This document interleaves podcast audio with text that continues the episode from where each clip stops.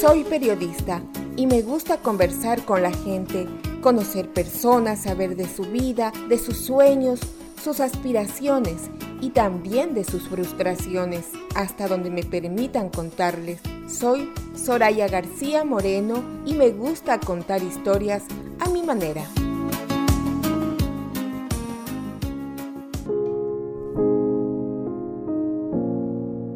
De padres españoles, José Luis y Modesta y su hermano Sergio, Silvia Laje nace en el País Vasco. Vive en San Sebastián, en España, en una familia férreamente unida por el amor, que a pesar de la distancia continúan disfrutando de las Navidades y el verano todos juntos.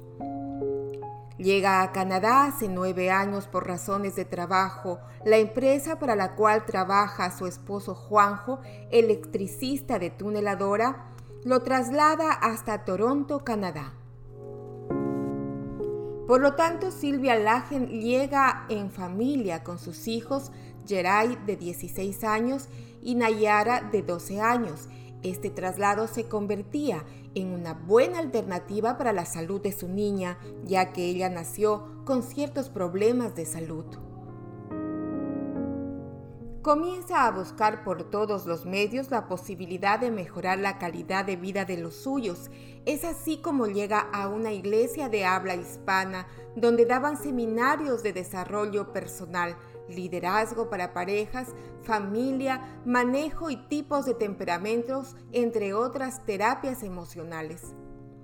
Al realizar todos esos cursos que recibió sobre desarrollo personal y ver que se daban tantos milagros en la vida de Nayara, su hija, se enamoró de la vida de meditación, oración, así que continúa estudiando y compartiendo mucho tiempo con los profesores y pasó a convertirse en una de ellos, certificada por John Maxwell y Wellspring como coach espiritual y de vida experta en liderazgo.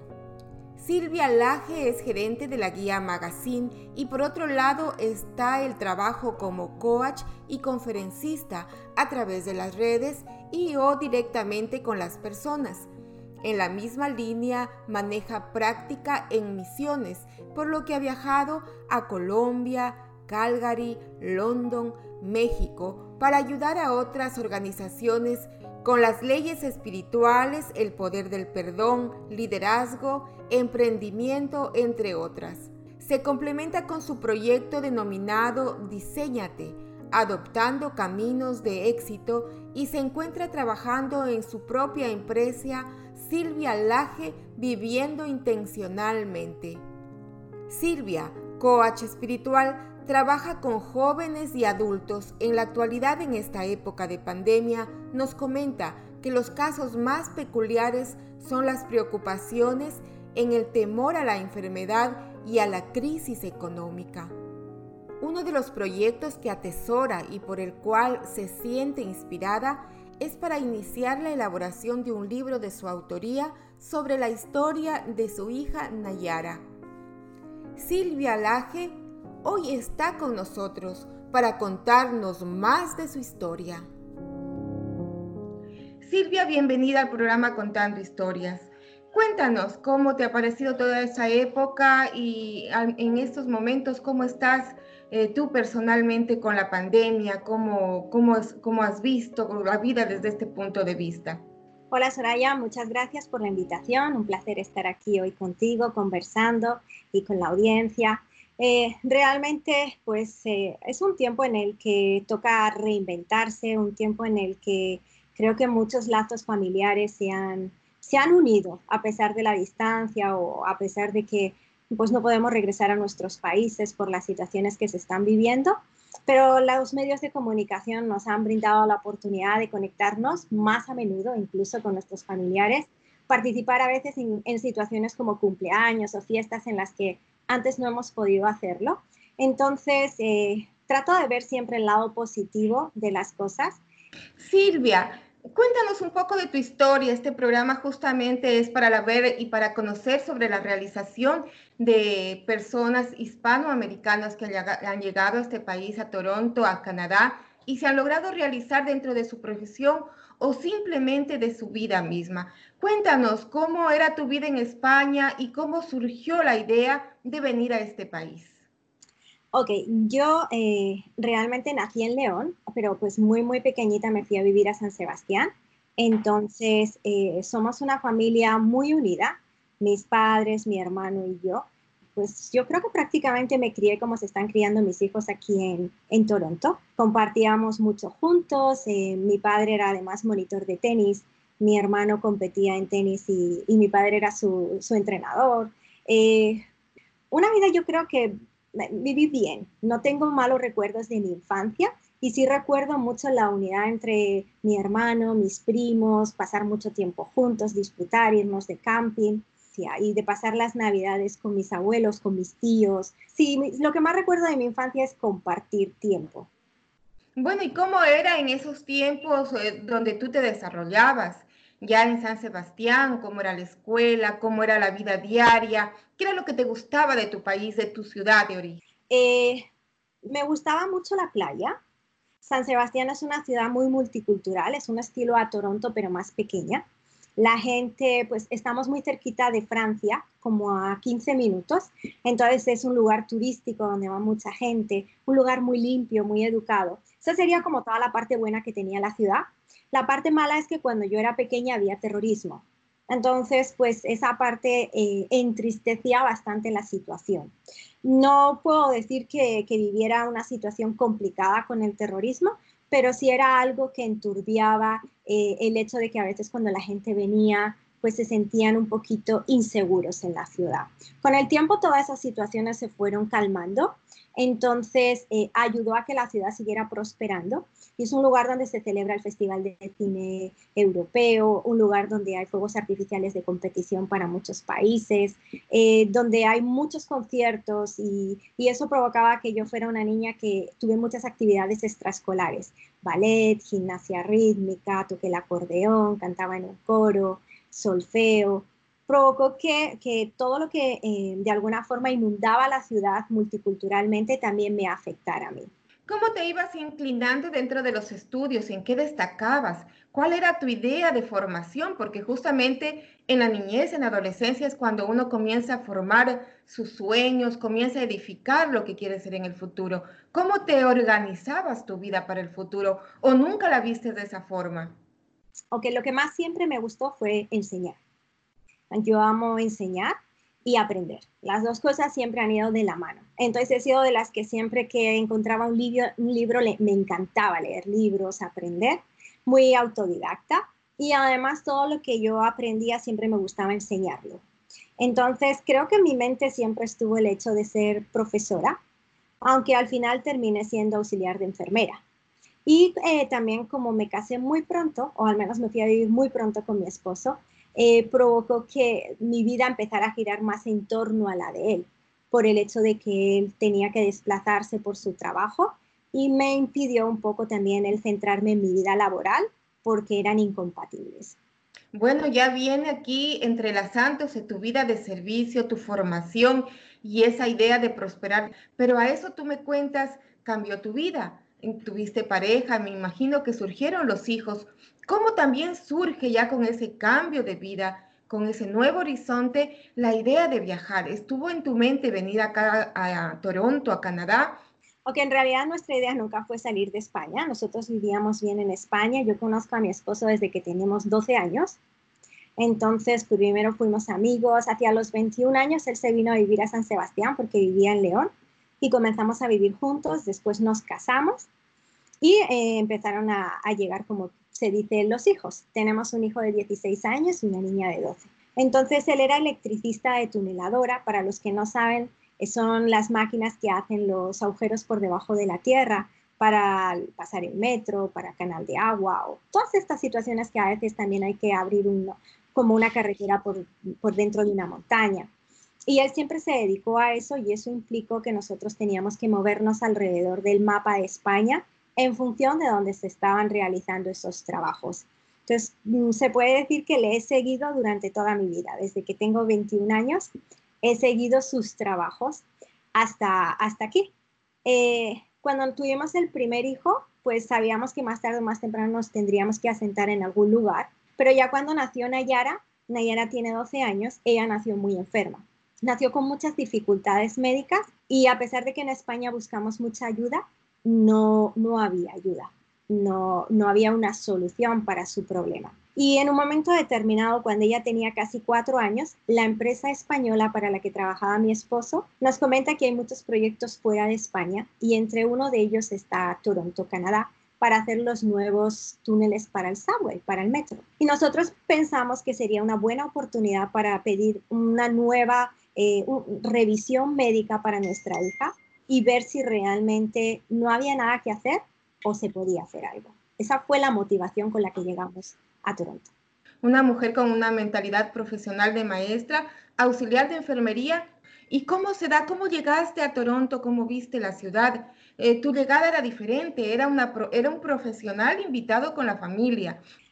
Llegamos eh, con muy buenas condiciones, nos ubicaron en un condo, eh, teníamos coche, teléfono, seguro médico, todos los gastos pagados, viajes a España dos veces al año para toda la familia. Realmente era porque había eh, pues una necesidad eh, en Toronto de la especialidad del trabajo de mi esposo, con lo cual él vino con muy buenas condiciones. Y eso, ese sueño duró tres años. el sueño americano nos duró tres años. Realmente miramos todos los hospitales y no encontramos ninguna solución para Nayara. Los resultados médicos fueron exactamente los mismos que en España. Pero igualmente eh, tuvimos que tomar la decisión de si nos queríamos quedar aquí al acabar los tres años o regresarnos a otro país que era donde nos destinaba la empresa de mi esposo. Y quedarnos, quedarnos supuso que tuvimos que perderlo todo. Y entonces se acabó el sueño americano. Lo perdimos todo. El coche, los viajes, el condo, la gasolina, el teléfono perdimos absolutamente todo. Y durante tres meses mi esposo se quedó además sin trabajo. No teníamos eh, recursos económicos, teníamos que vivir de nuestros ahorros. Pero pues mucha gente nos pregunta por qué tomamos esa decisión. Y la tomamos porque habíamos empezado a acudir a una iglesia donde empezamos a formarnos espiritualmente. Empezamos a vivir una nueva vida. Y a raíz de eso eh, comenzamos a ver muchos cambios en nuestra hija. Lo interesante también es que ya comenzaban con la necesidad a buscar alternativas y siempre latente la esperanza de mejorar la calidad de vida de tus hijos. Porque en la calidad de vida del uno está toda la familia. Si está bien un hijo, están bien todos. Miraste una opción, eh, una opción de vida y de, y de desarrollo personal. Precisamente de aquí va surgiendo la necesidad de tu profesión así es, todo fue como dándose poco a poco. La realidad es que pues ya no teníamos esperanzas para nuestra hija. Ella tiene, tenía como unos 15 diagnósticos médicos y entre ellos había dos trastornos genéticos que implicaban además que como ella era única en el mundo, los médicos no podían tratarla, no, no había más, eh, digamos, más personas con ese mismo trastorno como para tener una referencia de cómo ayudarla. Eh, prácticamente no había ningún tipo de ayuda. Y conocimos a una mujer mexicana que se llama Araceli y ella, nosotros no íbamos a ninguna iglesia, no creíamos en Dios, pues no estábamos en ningún lugar ubicados, por decirlo de alguna forma, espiritualmente. Y ella nos habló de que eh, Dios podía sanar a las personas, que cuando uno tenía fe, que cuando oraba, que cuando se alineaba. Bueno, nos habló de muchísimas cosas. Realmente yo no quería ir a la iglesia, pero ella me dijo una cosa que cambió mi vida y fue porque tú no creas en Dios, le vas a quitar la única oportunidad que le queda a tu hija. Entonces eso fue muy impresionante para mí y tratamos de probarlo.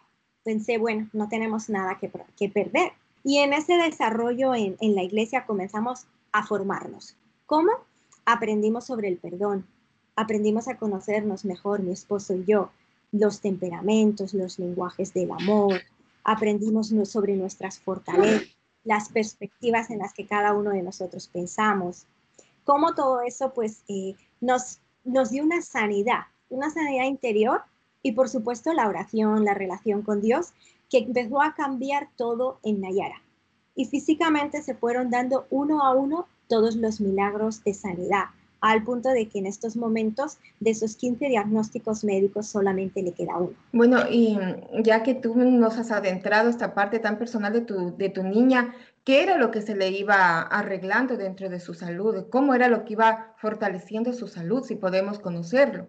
Claro, eh, Nayara tenía dos trastornos genéticos del cromosoma 16 y 17. Aparte, ella nació con agujeros en el cerebro, un cerebro poliquístico, que provocaba que las conexiones neuronales no se dieran bien, se iban a perder las neuronas. Nos dijeron que nunca caminaría, ni hablaría, ni mucho menos podría pensar. Además tenía un problema en el cráneo que se llama Chiari-1, que es que el cráneo era más pequeño de lo normal y eso provocaba que eh, los órganos de la cabeza no tuvieran espacio suficiente y pues podía colapsar. También tenía un bultito en, en, en el sacro, que es la última vértebra de la columna vertebral, por la cual los médicos nos dijeron que no controlaría esfínteres, que no sabían además qué, qué complicaciones mayores podrían venir para su médula, porque pues todo era tan complicado. Eh, todo eso fueron diagnósticos que nos dieron en el Sidkis Hospital, igual que en España. También nos eh, le diagnosticaron retraso de crecimiento. A la edad de tres años, no, a la edad de siete años y medio, ella tenía una altura de tres años. Nos dijeron que ya no iba a crecer más. Le diagnosticaron retraso cognitivo, le dieron un coeficiente intelectual de un 1%, eh, hipotomía, que es que sus músculos eran más débiles de lo normal, le diagnosticaron autismo en el Holland Bloorview, eh, tenía también muchos trastornos eh, compulsivos de repetición, mm, nos dijeron que se quedaría ciega en España porque su retina estaba afectada, tenía lesiones. Todo un caos. Absolutamente. ¿Y, cómo se fue perfilando, cómo fue ajustándose todo su, toda su, su anatomía al desarrollo con que ya en este momento está ya desenvolviéndose? Creo que una de las cosas que nosotros hicimos, aún no siendo cristianos en aquel momento, cuando ella nació, fue no contarle a nadie el problema que la niña tenía. Partimos, importante. Partimos de la base de que no se lo contamos casi ni a nuestras familias, eh, prácticamente nadie sabía nada. Mis padres sabían que la niña tenía algún problema, pero no profundizamos en, empezar a dar diagnósticos y a, a dar declaraciones nosotros que pensábamos que la podían atar. Entonces mantuvimos el diagnóstico totalmente en secreto para todo el mundo y comenzamos a declarar que ella estaba sana. Por supuesto, siempre hemos seguido las indicaciones de los médicos, hemos ido a los hospitales, hemos sido muy responsables con todas sus terapias, pero lo hemos acompañado de oración, de fe y de cambios en nosotros. Y del poder del pensamiento. Tú me estás indicando en este momento que los pensamientos que nosotros desarrollamos y emitimos se vuelven fuerza y realidad. Indícanos sobre esto. Bueno, nosotros sabíamos que todo, además lo que se declara, se le da un poder.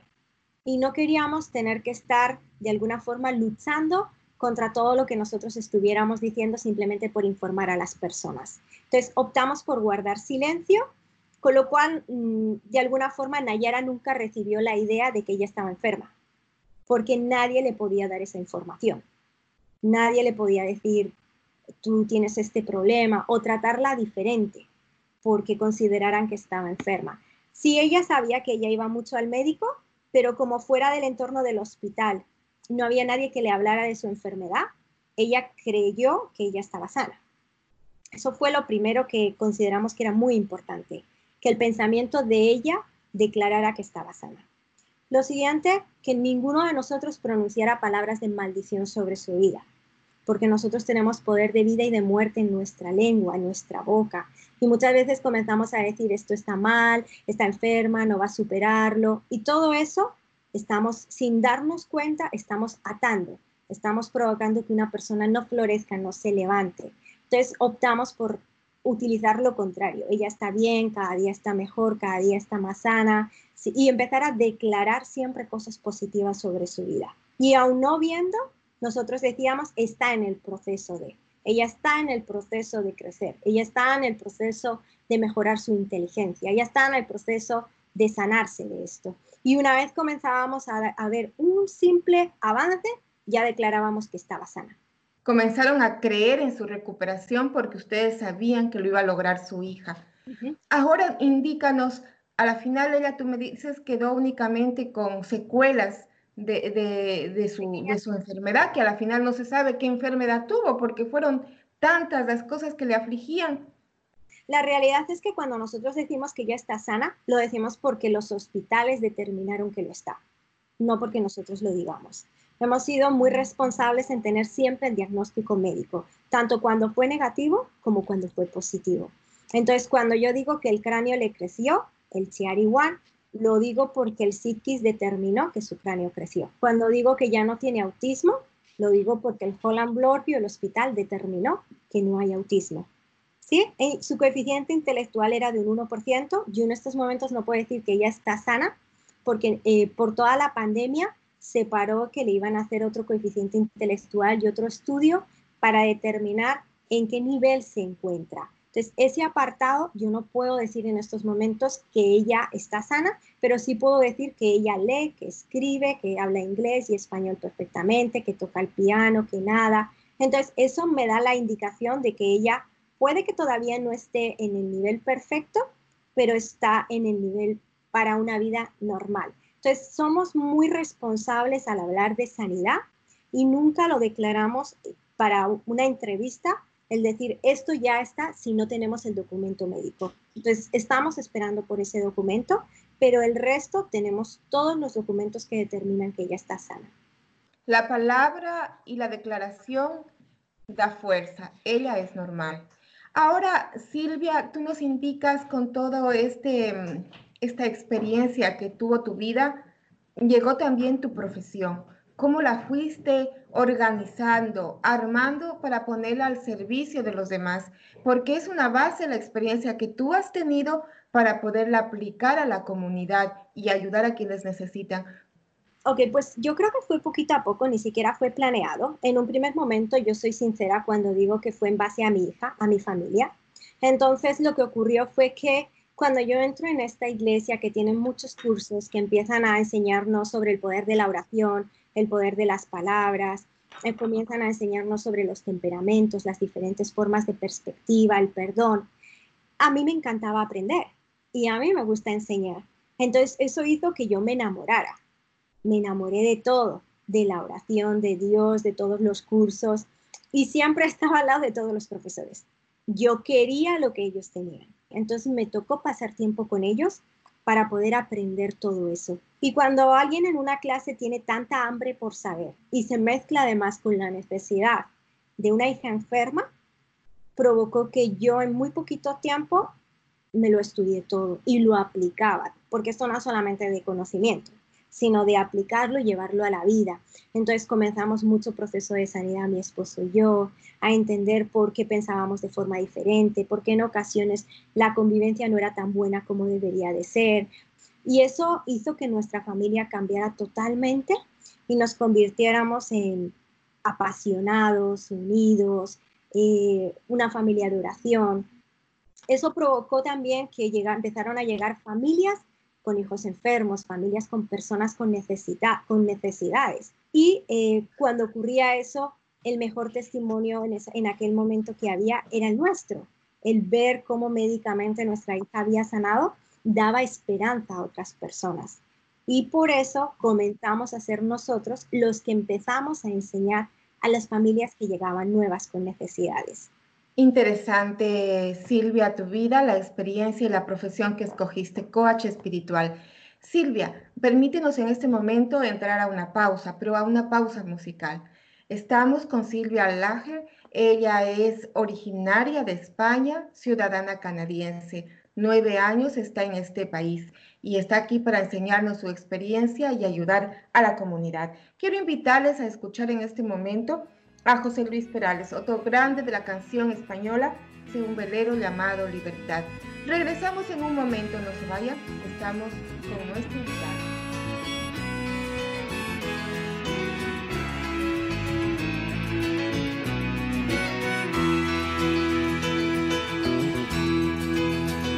Ayer se fue, tomó sus cosas y se puso a navegar una camisa, un pantalón vaquero y una canción. ¿Dónde irá? ¿Dónde irá? se despidió y decidió batirse en duelo con el mar y recorrer el mundo en su velero y navegar, navegar. Se marchó y a su barco le llamó libertad. Y en el cielo descubrió gaviotas y pintó estelas en el mar. Y se marchó y a su barco le llamó libertad. Y en el cielo descubrió gaviotas estelas en el mar.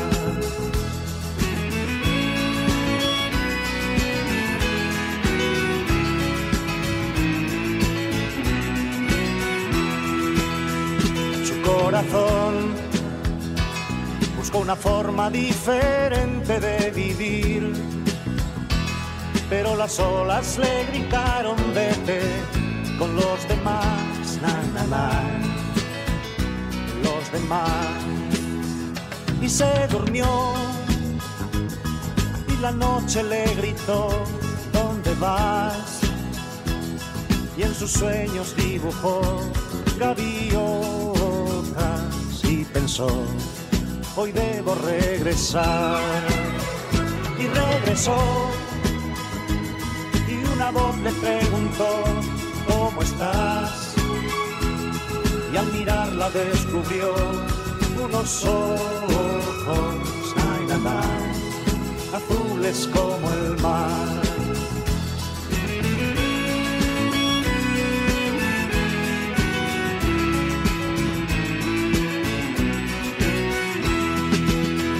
Y regresó una voz le preguntó, ¿cómo estás? Y al mirarla descubrió unos ojos, azules como el mar. Y se marchó y a su barco le llamó libertad. Y en el cielo descubrió gaviotas estelas en el mar.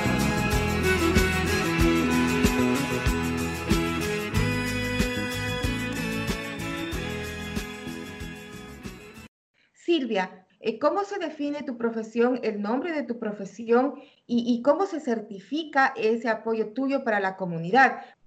Es como que es complicado a veces cuando hablamos de coach, qué es lo que necesitamos. Es importante tener un documento que determine lo que uno ha estudiado, no solamente lo que uno ha aplicado en su vida. Con eso, eh, varias personas me animaron a certificarme por lo que sería la academia, la Universidad de John Maxwell Team. Al principio no estaba muy convencida porque pues implica que uno tiene que volver a estudiar, tiene que volver a la etapa de la universidad. Y me resultaba un poquito complicado con todas las cosas que yo tenía, pero consideré que era importante. Pues todos los estudios que yo había estado realizando para formarme como coach, como conferencista, eh, la certificación allí en la que vas una semana y tienes que estar recibiendo pues las clases, estudiando, de que hay personas que realmente vamos a poder hacer un gran cambio a la comunidad, agregar valor, pero que cuando uno solo tiene la experiencia y no tiene esa certificación, puede implicar que uno pierde credibilidad. Entonces, el hacerlo fue, fue una buena decisión. Allí conocí a, tres mujeres espectaculares y con dos de ellas comenzamos un proyecto que se llama Diseñate, que sale por las redes sociales y con el que eh, hemos tenido un buen principio, sobre todo porque eh, hay muchas personas que nos han localizado para, para poder seguir eh, o, bien hacer cambios en sus vidas de, familia o sus vidas laborales entonces, por ahí eh, es un apartado que se abrió con, cuando fui a la certificación de John Maxwell.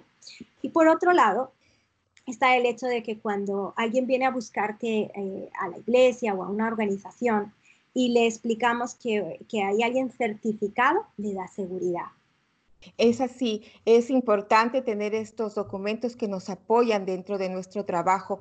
Y ahora, eh, mi estimada Silvia, eh, ¿cómo has ido aplicando dentro de tu trabajo? ¿A quiénes has atendido? ¿Cómo es tu radio de acción a nivel social, a nivel de este país? Entonces, es como decir que yo soy un coach de vida, una coach de vida, pero aplico principios espirituales. ¿Y qué son los principios espirituales? Principios bíblicos. En realidad, utilizo los principios bíblicos que, marcan el área física, el área del alma y el, alma y el área espiritual, lo que sería cuerpo, alma y espíritu. Y partiendo de ahí determinamos dónde está el problema de la persona. Si es un problema físico en que necesita estrategias y herramientas para cambiar su vida, si es un problema eh, del alma que tiene que ver con los pensamientos y las emociones, o es un problema que tiene que ver con la oración. Entonces ahí abarca todo tipo de personas, no hay un círculo, no es un círculo cerrado, está abierto a quien lo necesite, pero generalmente trabajo desde personas jóvenes hasta personas adultas. ¿Cómo es este, tu experiencia? ¿Cuáles son tus trabajos que has experimentado, tus trabajos más eh, destacados, eh, tus casos, se podría decir? Eh, bueno, yo he hecho secciones en las que nos hemos ido de misiones en Colombia, en México, y, ahí atendemos personas también de todo tipo, en ocasiones por problemas de eh, matrimonio, otras veces son problemas de enfermedades, eh, problemas de, amargura, de que una o autoamargura, una persona que tiene dificultad para conciliar la vida consigo misma. Entonces, todo eso implica que cuando salimos fuera podemos abarcar cada una de las áreas, porque eh, lo importante es entender que es física, el alma, el cuerpo, el pensamiento, el corazón y el espíritu. Por tanto, podemos alcanzar de todo tipo de personas, de todo tipo de casos. La cuestión primero es que la persona quiera hacer el cambio. Para no alejarnos mucho dentro de tu estrategia de trabajo, eh, ¿qué hay de similar o qué le diferencia con la psicóloga, con la trabajadora social, eh, eh, con la otra parte de la, de la profesión que también de pronto compite en el mismo ámbito? ¿O esto es totalmente distinto? que yo no soy psicóloga, entonces no puedo valorar cómo trabaja una psicóloga, pero sí puedo determinar cómo trabajo yo. Y entonces toda la orientación que de alguna forma nosotros damos siempre está basada en principios bíblicos. Entonces, esa sería ya uno de los cambios que hay porque soy coach espiritual. Lo siguiente, más que solucionar un problema, lo que buscamos es una sanidad integral. Y te voy a poner un ejemplo. Si hay una persona eh, que su problema es, por ejemplo, que, está comiendo compulsivamente. Y eso le está provocando un desbalance en su cuerpo, una enfermedad. Lo primero nos sentamos y vamos a encontrar dónde está el agujero. Porque generalmente cuando una persona come compulsivamente, cuando una persona tiene problemas con las compras, es porque hay un vacío y está tratando de llenarlo. Entonces necesitamos encontrar dónde está su agujero. Puede que su agujero sea porque eh, ha tenido un problema en su infancia donde no se sintió amada esta persona o ha sufrido bullying en la escuela.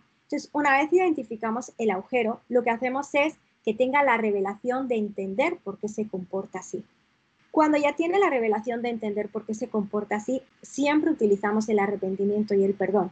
Hay que perdonar a las personas que nos dañaron. Entonces nos quitamos, como se suele decir, el muerto de encima. Nos quitamos ese peso, esa mochila con la que estamos cargando, que muchas veces no nos deja avanzar. Y para continuar, a la persona se le ayuda a tener estrategias para alimentarse adecuadamente. ¿Cómo? Entendiendo cuál es eh, su dieta más adecuada. Y no una dieta por régimen, sino una dieta de saber comer bien, de amarse, de empezar a disfrutar de sí mismo, de la comida, de la compañía, de no vivir en culpabilidad o vivir en vergüenza por, por ese problema. Y se le ayuda todo a través de la oración. Esas paradas de oración y, y de meditación para entender quién es y que tiene un gran propósito en su vida y tener una mejor relación con Dios, marca una sanidad, una sanidad integral.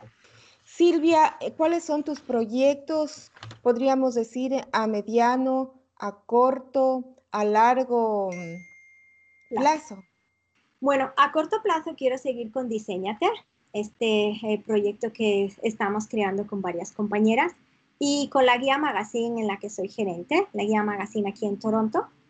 Mm, son dos proyectos que me gustan y me apasionan.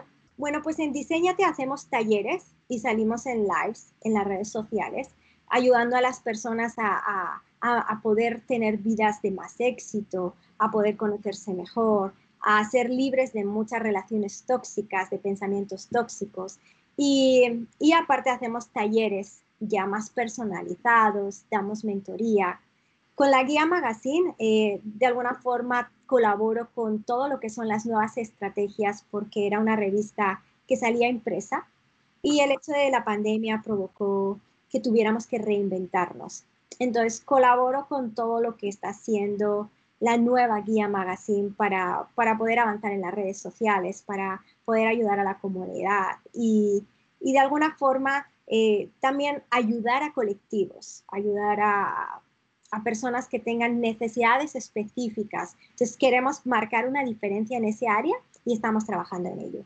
Toronto, Canadá en general, es un país multicultural.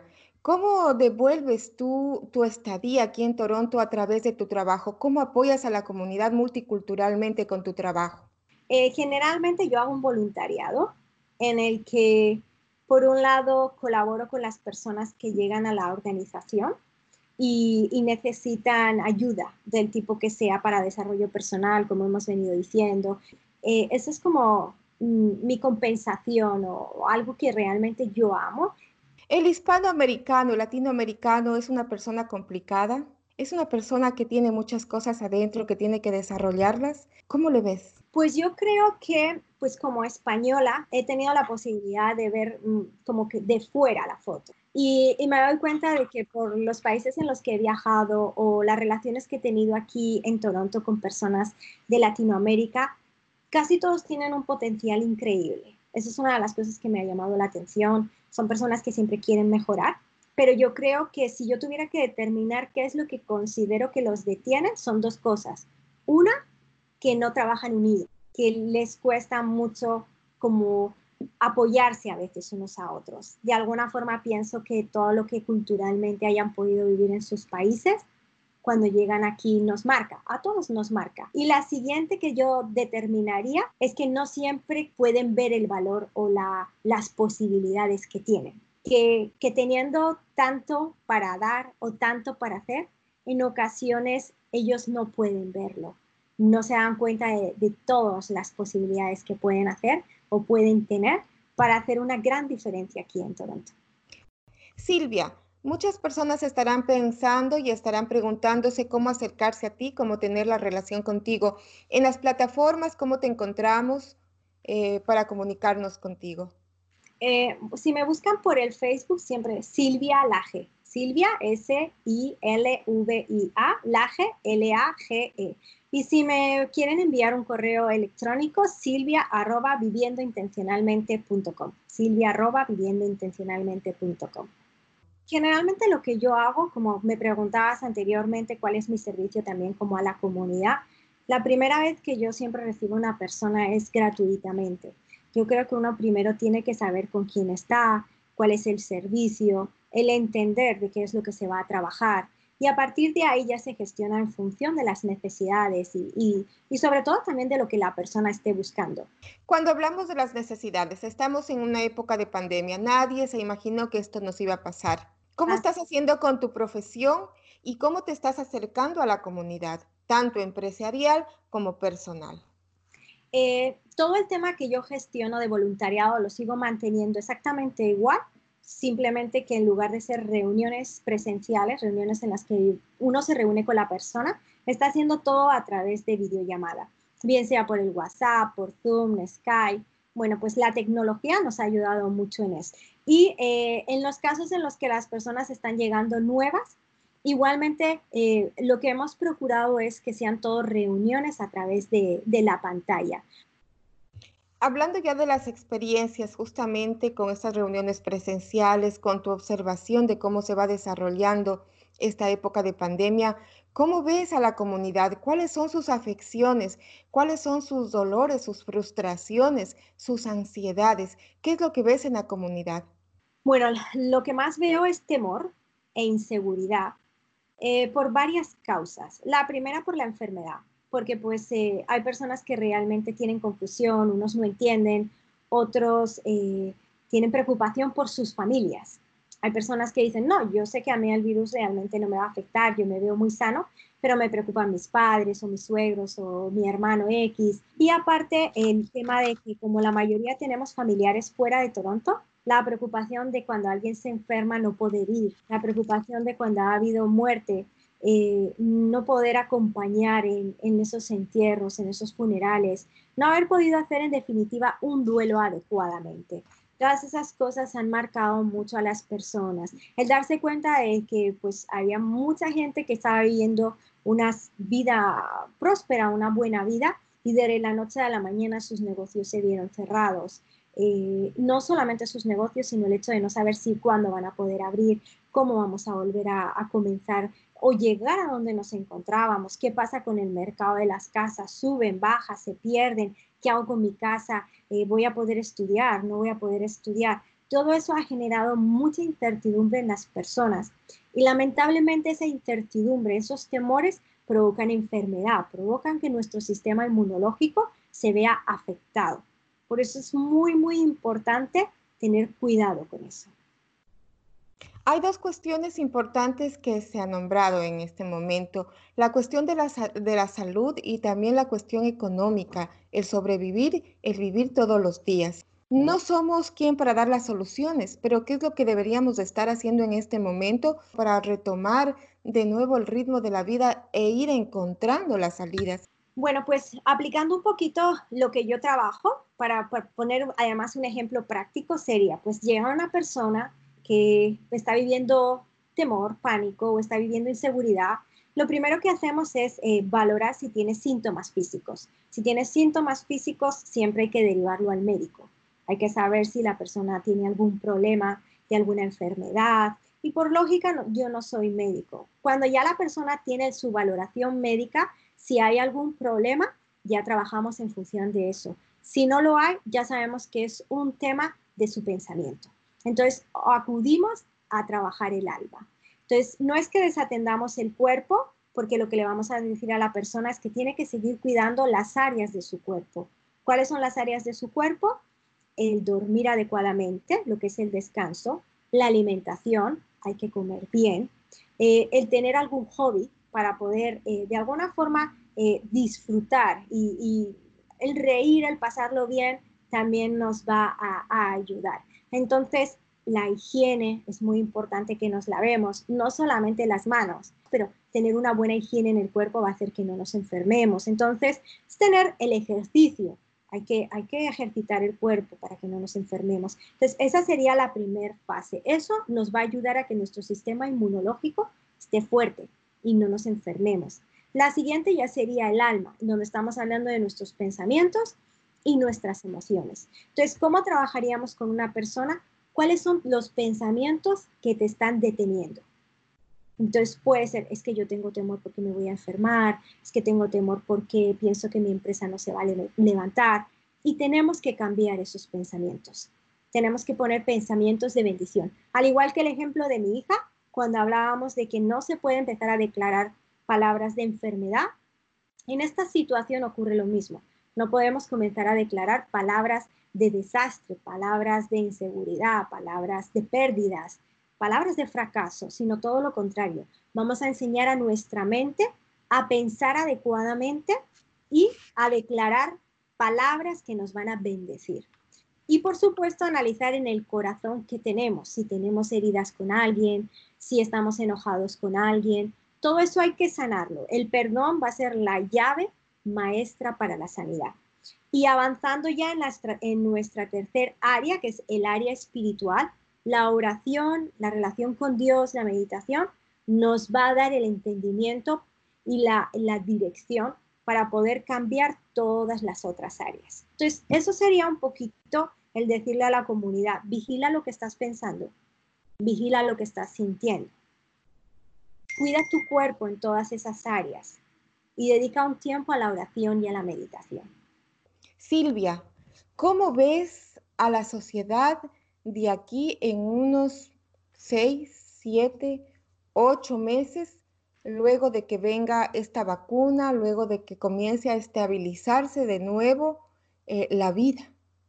¿Cómo ves tu visión? ¿Qué te da para indicar cómo ha crecido o se ha reducido esa capacidad emocional de la gente para vivir?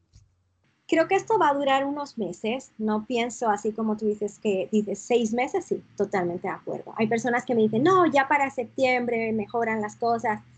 Yo no lo veo tan sencillo. Yo opino más como tú, Soraya. Unos seis meses, ¿qué va a pasar? Yo creo que en unos seis meses las cosas sí que pueden cambiar.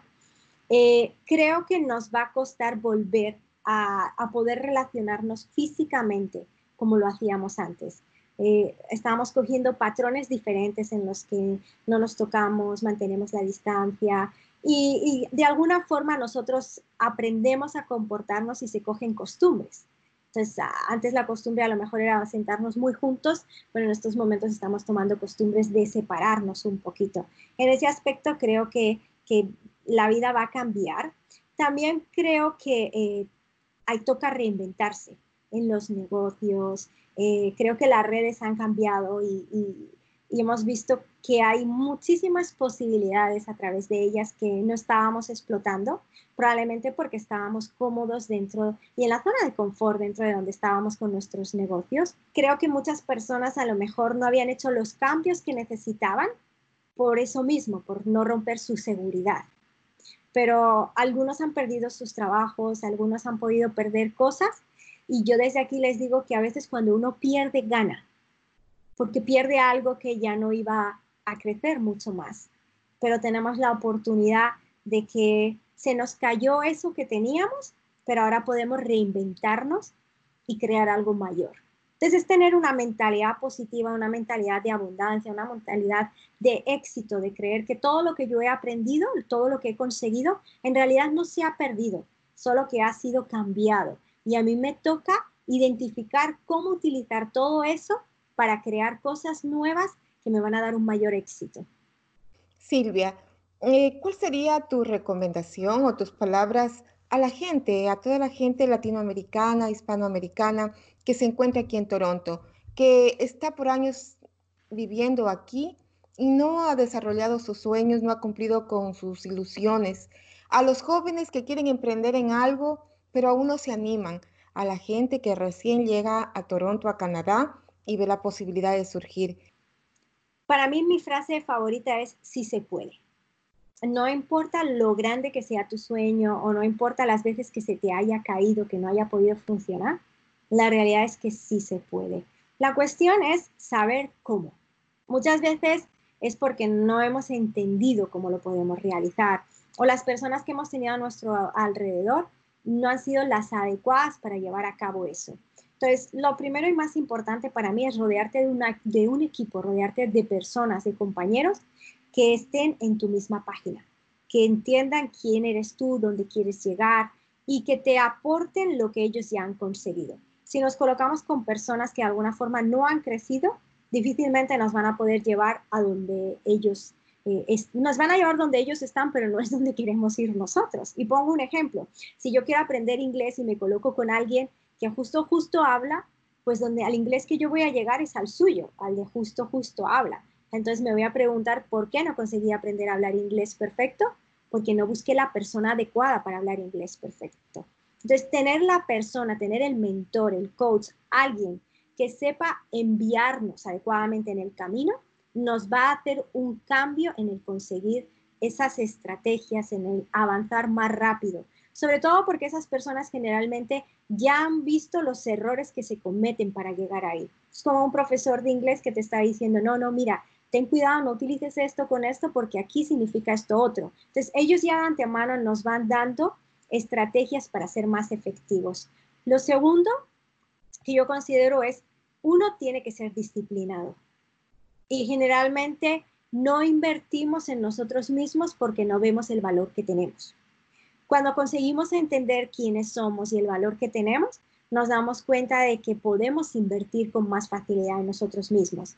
Y el tener paradas estratégicas para reflexionar, para orar, nos hacen ver el cuadro completo, el ver dónde estoy yo, dónde quiero llegar, qué es lo que necesito, cómo lo puedo hacer, pero muchas veces estamos corriendo en nuestra vida tan, tan deprisa que el no darnos ese tiempo de oración, de escuchar a Dios para saber cuáles son los cambios que yo tengo que realizar, provocan que vivimos vidas ya reseteadas, círculos absolutamente, que no podemos avanzar a donde nosotros queremos ir. Y el cuidar nuestros pensamientos, el, si estamos hablando de no se puede, empezar a cambiar esa mentalidad y encontrar por qué tengo esa mentalidad de no se puede. ¿A quién estoy escuchando? ¿Quién me educó así? Para poder cambiarlo, perdonar a esa persona y comenzar a creer que sí se puede. Silvia, muchas gracias por esta conversación, este diálogo. Seguro que la comunidad se lleva a gratos ejemplos y gratas palabras que las van a poner en práctica. Silvia Laje, coach espiritual ya nos ha indicado que los pensamientos son poderosos, que los pensamientos se generan y se forman en palabras y en declaraciones. Por eso esas declaraciones tienen que ser positivas y que agranden nuestro espíritu y nuestra capacidad de ser. La otra parte que nos ha indicado con mucho énfasis es en la confianza con uno mismo para poder salir adelante y justamente estar con aquellos que han encontrado el éxito y que han salido y han sido prósperos para nosotros continuar también por ese camino. Otro de los aspectos en esta pandemia, hay que ser integral.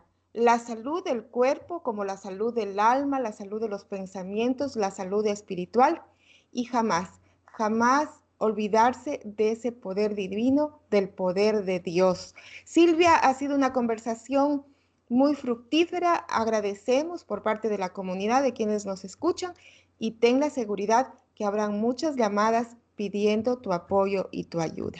Muchas gracias Silvia y buenas tardes, que tengas un buen fin de semana. Igualmente, Soraya, muchísimas gracias por, por la invitación. Disfruté mucho la conversación contigo. Un abrazo. Si te gustó mi podcast, sígueme cada 15 días. Estoy subiendo nuevo contenido para compartirlos contigo. Y escribe tus comentarios en Instagram, Facebook y Twitter, titulados Entrevistas a mi manera. Además, sintonícenme por radio CHHA 1610 AM Voces Latinas, la radio comunitaria de Toronto, Canadá los días viernes a la una de la tarde en el programa Contando Historias. En internet www.chha1610am.ca.